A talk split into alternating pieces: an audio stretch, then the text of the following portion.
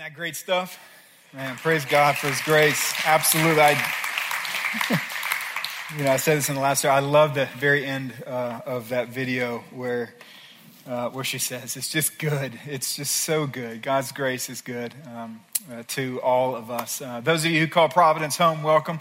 We are thrilled that you're here. Uh, all the venues where we're at this morning, welcome. Uh, we are really thrilled that you have joined us uh, joined your family this morning uh, to sing to the Lord and to learn of Him and to love one another. And so we're really grateful that you've joined us.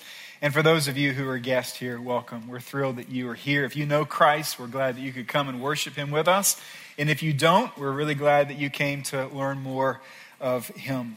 Uh, I, um, just a, a few words in terms of where we're at as a church family. You guys know we're about four and a half months into uh, building a new worship center. And so we're in lots of different rooms uh, all morning long. And um, I just want to commend you and then uh, exhort you to excel still more. You see, God's word tells us these words He says, Let us consider how to stir up one another to love and good works, not neglecting to meet together as is the habit of some.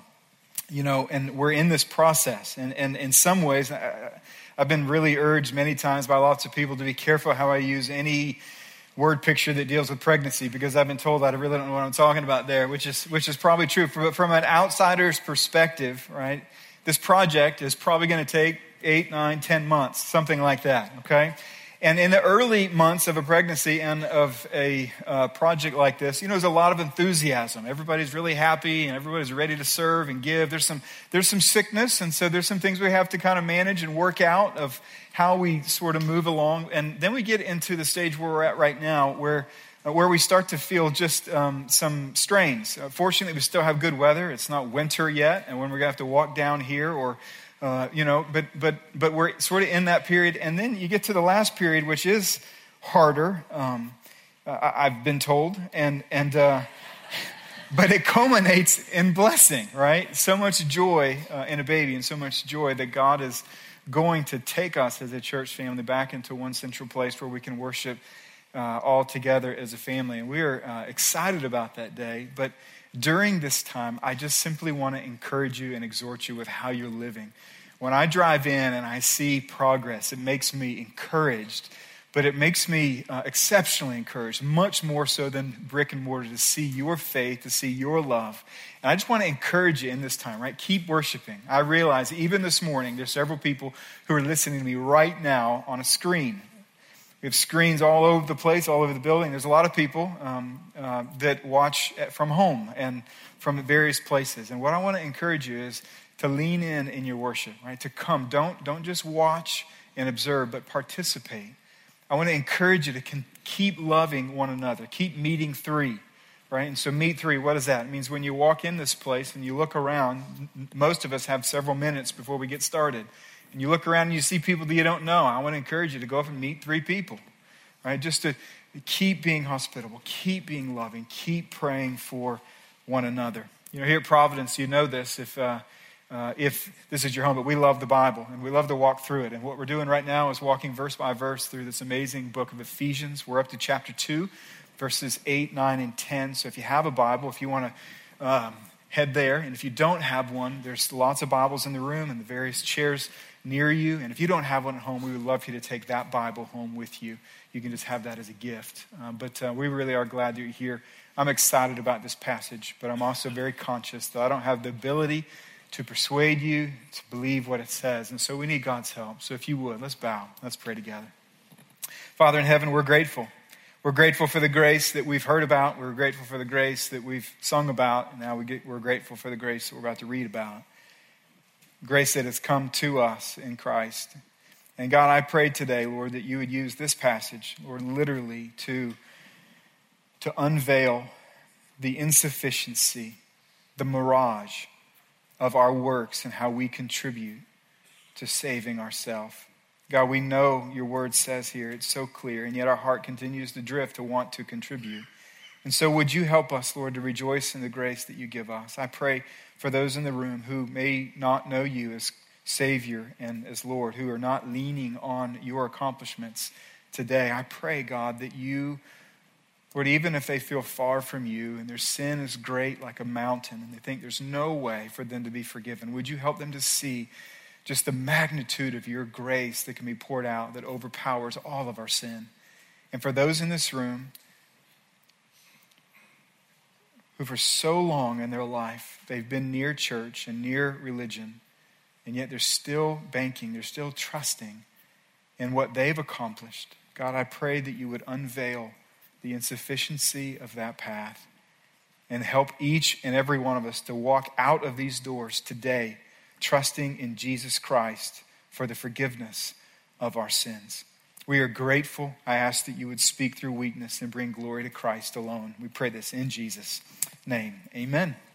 Amen. Well, a few years ago, uh, we were uh, in search of a dog, so I went on um, one of these websites, these uh, dog rescue uh, websites, to see if there's a dog that was there that might be right for us. And I'll, I'll just be honest with you, for a guy who loves a book, the, the Bible, that whose central message is rescue, I mean, that's a that's like a really, really rough thing to go to one of these websites because you know, because you want to like bring home about 10 of them. And, and, and what's interesting, you know, if you go there, you know, they have this really, really sad music playing as you're uh, looking at all these pictures of sad dogs like this one here, right? Here's, here's Gracie. She's so sad. I know. Paul, she's in prison. She's in help, you know, need. And, and, and the fact is, is that under each of the pictures, there's a little caption. There's a little write up about who they are. And it's always in first person. And so it's like, hey, I'm Gracie, right? I love kids and frisbees and Jesus and and and and I have until Tuesday unless you save me, you know, and little Paul and a little tear coming out of his eye. And it's, it's, it's like really, really sad. You go there, and the fact is, is that we have a bent towards rescue. We want to be rescued. We are sympathetic toward the idea of rescue. It's why we appeal to it. It's why we cheer it when we see it in first responders or soldiers. It's in our blood, which is why the heart of God and the story of the Bible is so appealing. Because you see that the whole Bible is a rescue story, and it's led by the rescuer who is God. It's an amazing portrait. And here in Ephesians chapter 2, verses 8, 9, and 10, Paul summarizes literally the entire gospel into just three sentences, three verses for us. And he does so so that we would be happy. He's writing to believers in Jesus Christ in a city of Ephesus.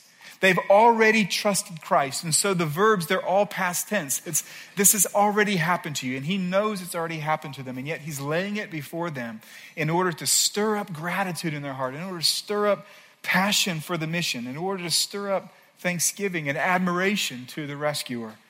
This is what he says. Verse 8 for by grace you have been saved through faith. And this is not your own doing, it is the gift of God, not a result of works, so that no one may boast. For we are his workmanship, created in Christ Jesus for good works, which God prepared beforehand that we should walk in them. So, what I want to do right now is to show you the big idea, one sentence, and then the three sermon points, the three little things sort of unpack this sentence.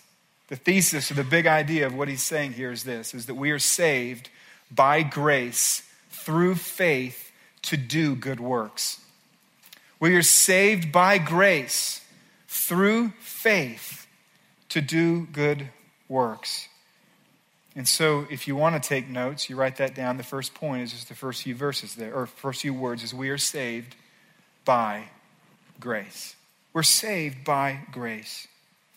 Now, when a firefighter runs out of a blazing house with a little girl in his arms whom he has rescued and passes that little girl that maybe has smoke in her hair and soot on her face and and she's well and she's alive and she's been rescued and the firefighter takes the little girl and passes the little girl to her mother and her mother exclaims you have been saved.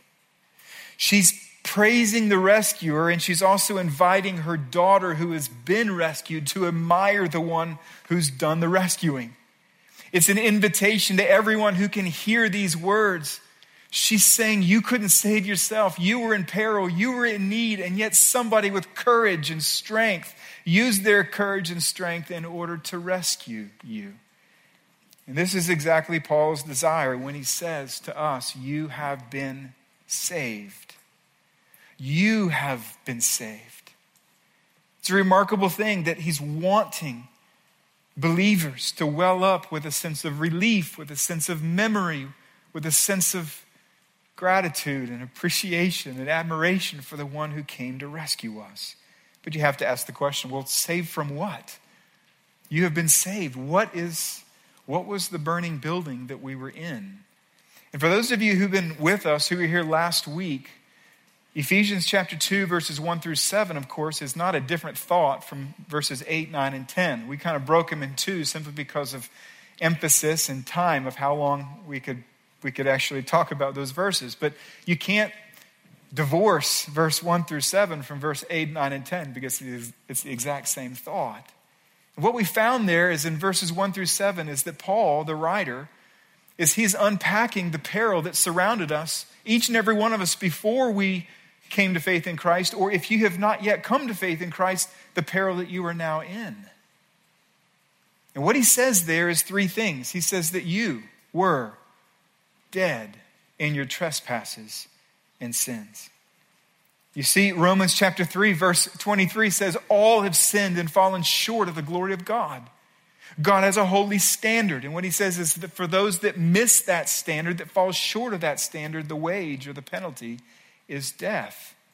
And what we looked at last week was this death from the Garden of Eden. We, we sort of look back of what did that actually mean? Because they kept living. So what was this death about? You're still alive and I'm still alive. So what is the death about?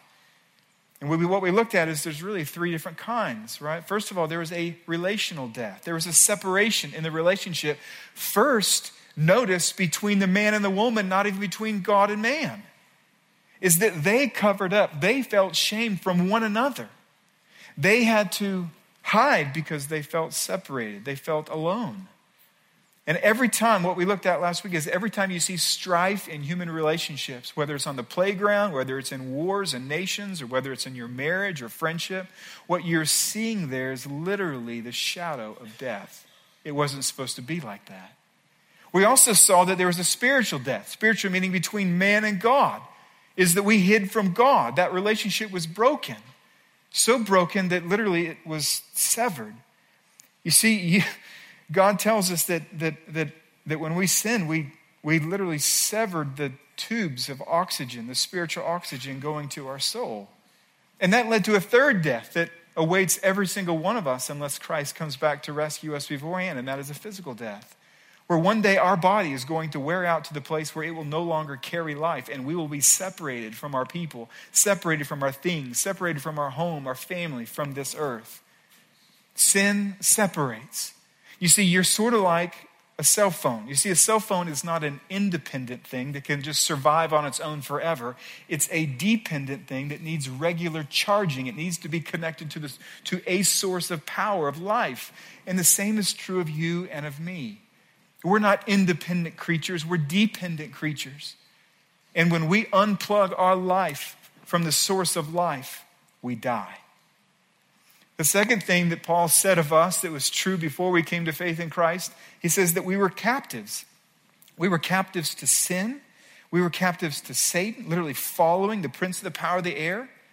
And it says that we were literally enslaved to the passions of our flesh. You see, you look around the world and everybody seems to be floating, almost like a float trip. Now, you've been on a float trip, maybe one like this. There's lots and lots of people, everyone has a tube.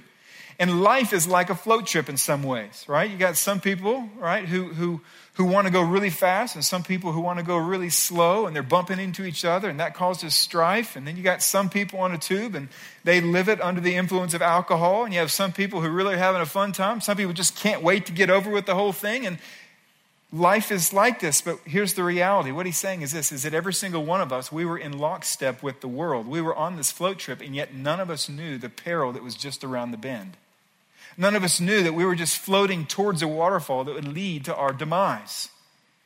This is what he says to us that you and I, we were held captives. And then he says the third thing he says is that we were by nature children or objects of God's wrath.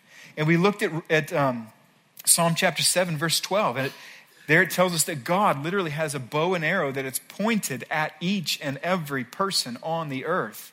And that bow has an arrow, and that arrow is his wrath. And some of you last week, and some of you right now are saying, well, You're just trying to scare us. I'm not trying to scare you. God is trying to do that, okay? He's the one who wrote this down, and I'm just reading it to you. And what you have to understand is that God speaks of his wrath in order to create urgency in those who are apart from Christ and gratitude for those who are in Christ. And so, Paul, he comes to us and he says, You have been saved out of all of this. This is no longer where you're at. And we looked and he says, You're alive and you're now rescued. You're delivered from this prison. And now you're not an object of God's wrath. You're an object of his kindness, where he substituted the arrow. That wrath comes out, kindness goes in, and he keeps firing arrows at you. But now it's kindness, it's blessing, it's provision, it's promise. And Paul wants us to know, he, those of us who are in Christ, that we have been saved. We've been saved, but you have to ask the question how? How have we been saved? And this is what he says. He goes, We've been saved by grace and not by works. And tragically, our heart as people constantly leans towards works. We want to contribute to this thing. You see, instinctively, we know that there is a God, but we feel distant from him. Each and every one of us, Romans 2 says that God is literally etched within our conscience, etched within our soul, a category for the existence of God. We look up and we look around and we say, there's a creator, there's a designer, there's an engineer to all of this. Our heart, whether we like to believe it or not, wants for there to be of God. And that desire is in accord with what the etching is on our heart that there is a God and God wants us to know Him and seek Him and be with Him. But you see, the Bible says we also know guilt. Every single one of us knows that death awaits. And most of us know that on the other side of death, God awaits. And because we know this and because we know guilt, it's just our go to. Instinctively, we think, well, we need to clean ourselves up a bit before that meeting, before that encounter with God. And the Bible calls this desire works. You see, this is why every single religion that's ever been created, except for gospel based Christianity, demands works with absolutely no surety that we can ever do enough within that system. You think about all the different systems of thought.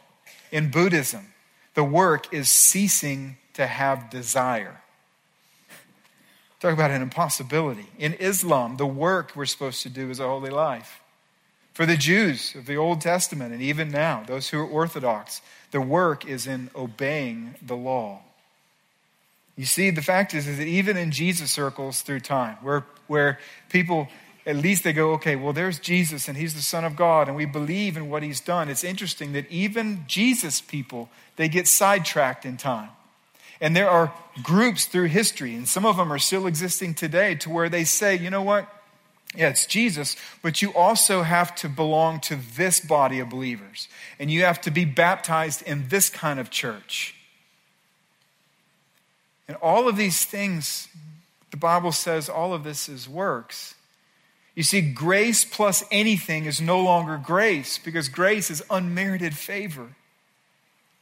You see, as you look at even Jesus when he was on the earth, one time he was with a bunch of people in Romans chapter 5. He sits down, he, he actually walks up a mountain, everyone sits down, he starts teaching them. And in the context of his sermon, this is what he says He goes, now, unless your righteousness exceeds that of the Pharisees and the scribes of the law, you, you won't go to heaven. And the reason is because they're not going to heaven either.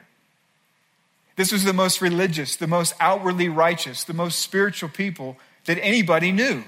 And Jesus categorically said, unless your righteousness exceeds there, theirs, you can't go to heaven. And then he tells us 28 verses later why.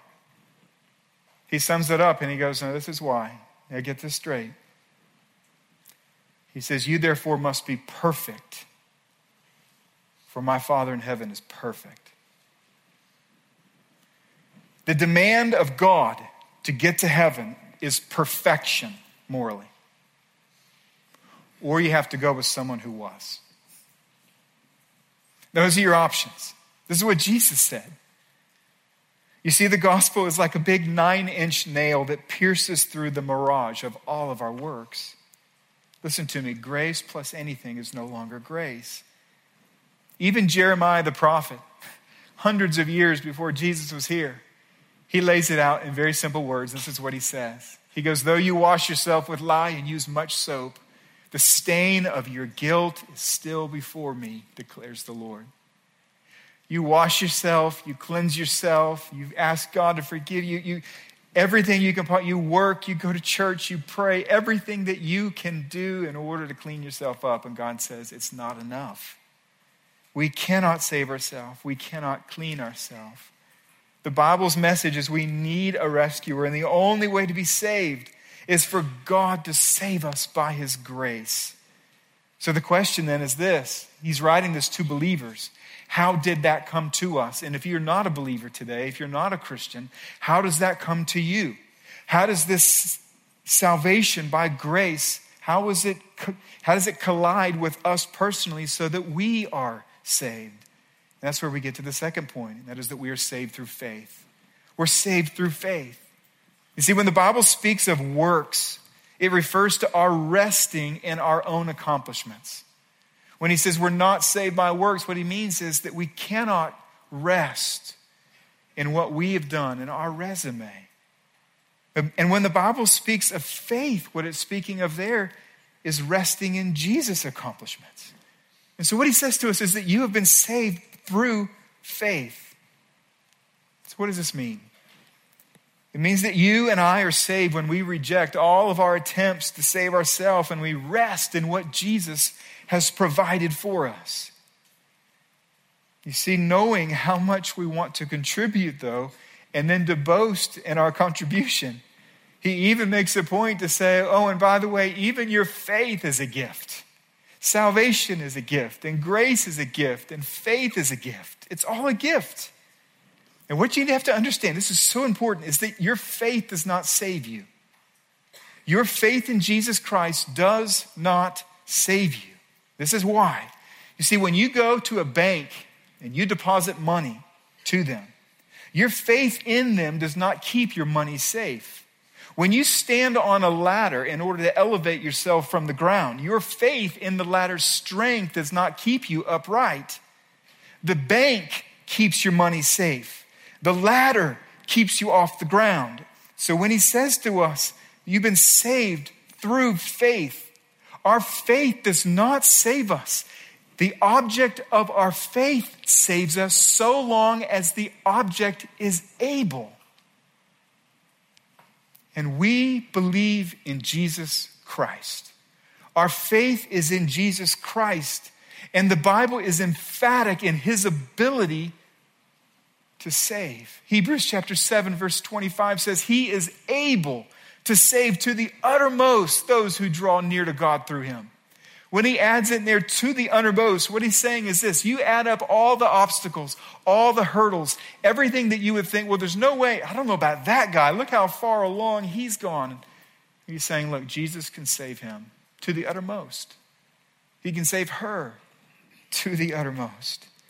And so, if our faith in Jesus Christ is what allows God's grace to collide to where we can be saved. then you have to ask the question what did Jesus Christ accomplish that invites and welcomes our faith? And you look at what the Bible says, and it's the most remarkable thing that you'll ever read. It's uninventable. It says that Jesus Christ, literally one day, says, in the fullness of time, Jesus Christ stood up in heaven and left the unceasing adoration of all the redeemed. And Jesus Christ laid aside his kingly garments and he took on the clothing of a servant.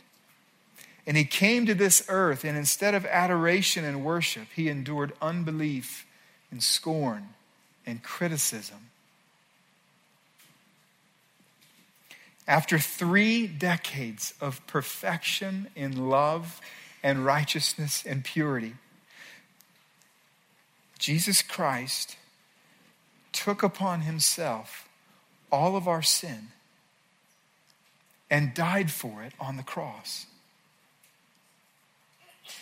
When we talked about Roman, uh, uh, Psalm chapter 7, when it says that the arrow of God's wrath was pointed at us, that arrow was unleashed, but Jesus stood in the way and received it for us. After his righteousness, he paid our penalty. And then the Bible says that he was buried in a grave that was made out of rock that he created when the world came into existence. But the amazing thing is that his incorruptible life couldn't be held down by death. And so God the Father raised him from the dead and seated him at his right hand. And the Bible says that we, what, what, what we looked at the last two weeks is that for everyone who would trust in Jesus Christ, that we would receive the same victory. I want to show you once again so that you can see with your own eyeballs, so that your own heart can be amazed at this. Look back at chapter 1, verse 20, one page back. This is what he says. He says, according to the working of his great might, that he worked in Christ when he raised him from the dead and seated him at his right hand in the heavenly places. But then, if you look at chapter 2, verses 4, 5, and 6, notice what it says of us. It mirrors what God did to his son. He says, But God, being rich in mercy because of his great love with which he loved us, even when we were dead in our trespasses, made us alive together with Christ. By grace you've been saved and raised us up with him and seated us with him in the heavenly places in Christ Jesus. So, do you see what's happened? Is that what we talked about last week was that Jesus becomes our federal head. Federal meaning that a lot of people are represented by one. And so the skill and the accomplishment of the one accrues for the many. And this is what it says here is that Jesus Father becomes our Father. His righteousness becomes our righteousness. He was made alive, and those who believe in Jesus Christ are made alive. And all of his exaltation, it even accrues to us so that we are raised and seated with him in Christ already. Not physically, but legally. These things are true of us in Jesus Christ. You see, his exaltation, his victory came from merit, and ours comes from grace. And those of you who are here right now, some of you have never trusted Christ. I hardly, I, actually, in two years, I've never done this. We're going to pray right in the middle.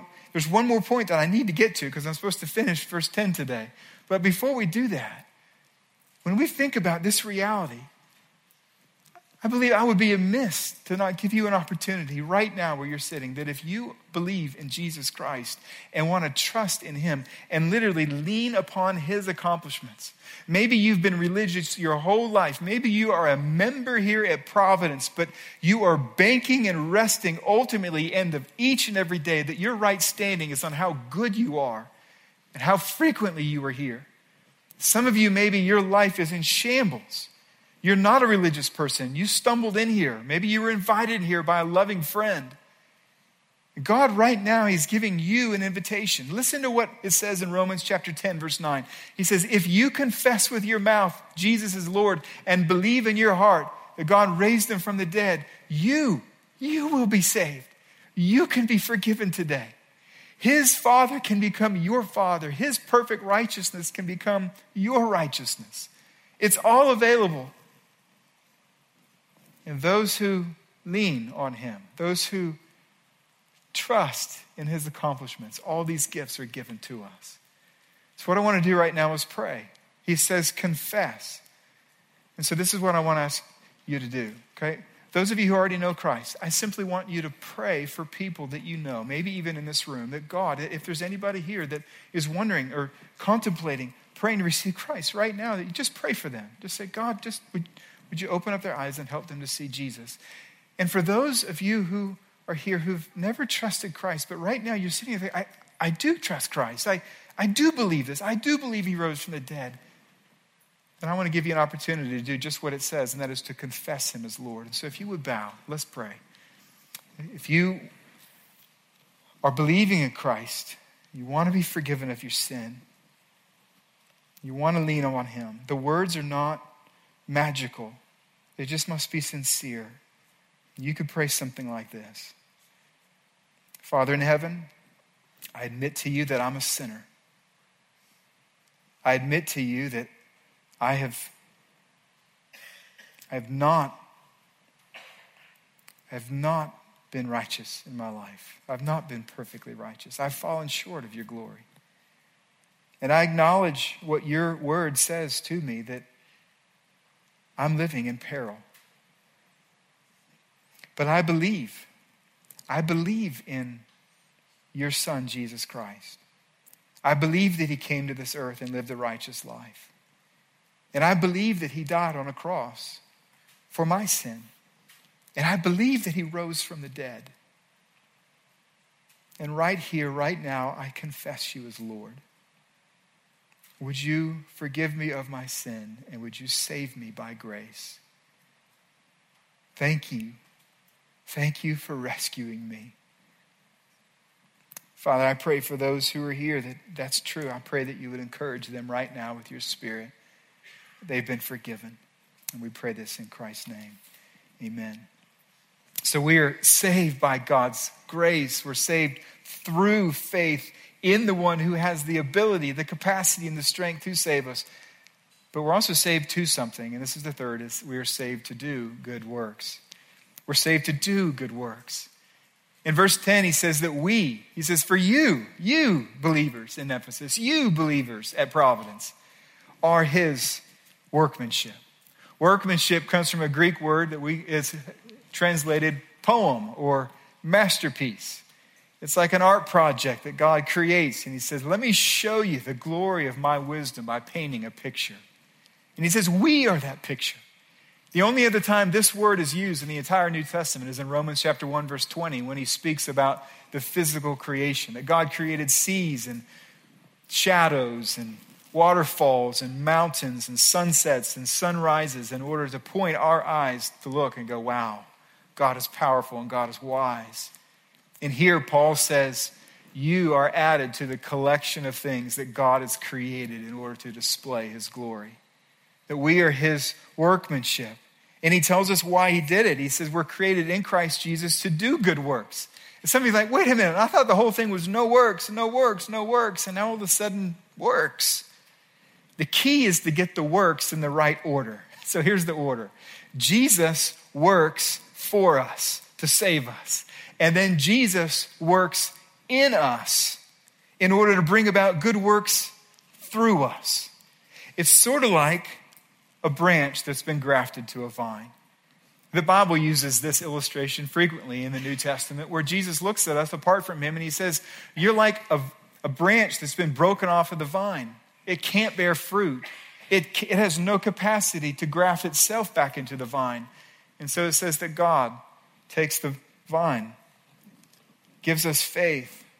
We place that faith in Christ, and suddenly He grafts us back so that now the sap and the energy and life that comes through that vine, it begins coursing through the branch. And what happens to the branch is it begins to bear fruit. Now, no branch, when we really understand what's taken place, can ever boast in the fruit that comes out of us even after Christ because we were just a dead branch on the ground. God is the one who's doing all these things. And that's why he says we can't boast of these things, even of the, even of the works, the obedience, the righteousness that comes out of our lives after our faith in Jesus Christ. And what we find in Ephesians is really a beautiful blueprint of the, the whole Christian life. In chapters 1, 2, and 3, what we find is how we come to faith in Christ, what God did in unleashing his grace in us.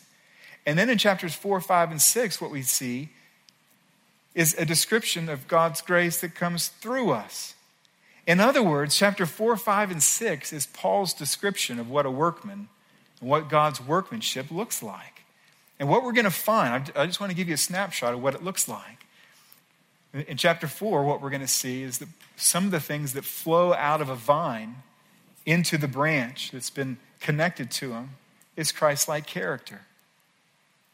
That Christ literally wants to download his characteristics, his character, how he lived his life in the life of his followers. Second thing we're going to see in chapter 5 is that he wants to download loving relationships. He wants to display his love for people through our love for people. And so we're going to see it in the context of a home, of a marriage, of parent and child and friendships. And then The third thing we're going to see is faithfulness with our responsibilities. See, Jesus wants to display his faithfulness through our faithfulness so that people can see how we are excellent with our work and it points to his excellent excellence in his work. You look at the 33 years of Jesus. In 30 years he built chairs, and three years he built sermons. And what we find in both cases was this is that work didn't become Christian when the, when the carpenter etched a cross hidden behind the door of a cabinet. It becomes Christian when the Christian builds really good cabinets for the glory of God. And then the fourth thing that we're going to see is making disciples. Literally, we're going to be sharing our faith and going to people. And it's because Jesus wants to display his saving power in people who hear the gospel from our lips. And so, what do we do with this as a church family? What do we do with this truth that we are saved by grace through faith to do good works? Two things. I would encourage you to spend some time today examining two different things in your life and praying that God would bring both if either are missing. First is that God, let's examine our heart to see if faith exists. Ask yourself, what am I relying on when I stand before God? And then the second thing is let's examine our lives to see where good works exist. Specifically, this point is to those who have trusted Christ. If faith in Jesus Christ exists, we should then ask ourselves of those four categories character and love, faithfulness, and sharing the gospel are these things being seen in my life? As we get ready to shut down, I would be amiss if I didn't end with encouragement. Specifically, encouragement to you, because I want you to know that I see your love for Jesus. Your leaders at Providence see your love for Christ. I hear your faith as you sing. I see your love for people. I see spouses within our body forgiving their spouse for the glory of God. I see parents laboring to instruct. I see children laboring to honor. I see grown children laboring to care for aging parents. I see you planting your lives in this church and how you connect and worship and how you're serving and how you're going. I see an army of faithful professionals outside of the church family that come here and you serve. You utilize your strength and gift humbly to serve other people. I see your generosity. And because of your generosity, we're able to do amazing and special things that God allows us a special privilege, and it's because of your generosity. See, a few weeks ago, actually a few months ago, we, we talked about that, that we authorized to send $25,000 that wasn't within the budget because you've given up over and above the budget to people in our own country to help with the flood reliefs, just around our country. Well, just a few weeks ago, we also authorized a second $25,000 to actually go to people around the world. You see, over in Southeast Asia, you, you can actually see a slide right here. There was 1,200 people died in the floods, and there were 40 million people affected. And so that $25,000 that went to some of our Baptist partners all around the world, you have to understand it's because of you. You see, we are trying, it's true, we're trying to save money here at Providence so that we can reduce the debt on this building. But the fact is, is God, there's, there's still needy people all around the world. And so we're seeking to look for opportunities just like this. And this is only possible because of you. You say, well, 40 million people, what in the world can $25,000 do? And let me just tell you what it did. They repaired homes for 40 different families. They provided food for over 230 families new clothing for the same families, reseeding fields and health camps. And in addition to this, it helps support the various team leaders who are actually doing this work with the people who are church planners that we're partnering and supporting. It really is an amazing thing. And all this is because of your generosity. It's God's workmanship literally in you. We see you planting the gospel. We see you planting the gospel in the city. You know, in just the last few months, just in the few that we know. We know that there's been 31 different people here at Providence who had the privilege to lead someone to faith in Christ. It's, a, it's an amazing thing. It is. It's an amazing thing if you think about it. And, and God is doing that through your life. And I see you planting churches in the world. This morning we get to commission. We're going to do that right now. A team going to South Africa. So if the team, they're on the back, if you want to come forward at this time. As they come forward, you'll see their names on the screen. They're going to have the opportunity to go overseas to South Africa in order to share the gospel. But what you have to understand is this is that they could not go if the body, if you were not faithful. I just want you to know that I see Christ in you. I see good works taking place after believing in Jesus that are coming through you. And as a church family, we simply want you to know that we're incredibly grateful. So, this team uh, has the opportunity, there's actually eight going, not all here, who, who, who uh, they'll be flying to South Africa. They're going to be building a daycare. Um, that's their platform in order to go and share the gospel with people, tell people about Jesus. And so, what we find in the New Testament is a practice, and that is that the church would literally lay hands on the people, pray for people as they send them out. Now, I know this is really weird because there's some people, not even in this room, you're going to have to do, you're going to point your hand to a screen. Now, I realize that's weird, but just in faith, okay, just in faith, lean in, embrace the awkwardness right where you're at there in the fellowship hall, prisms in the amphitheater, and just symbolically place your hand on one of their shoulders as we pray together and send them out, okay?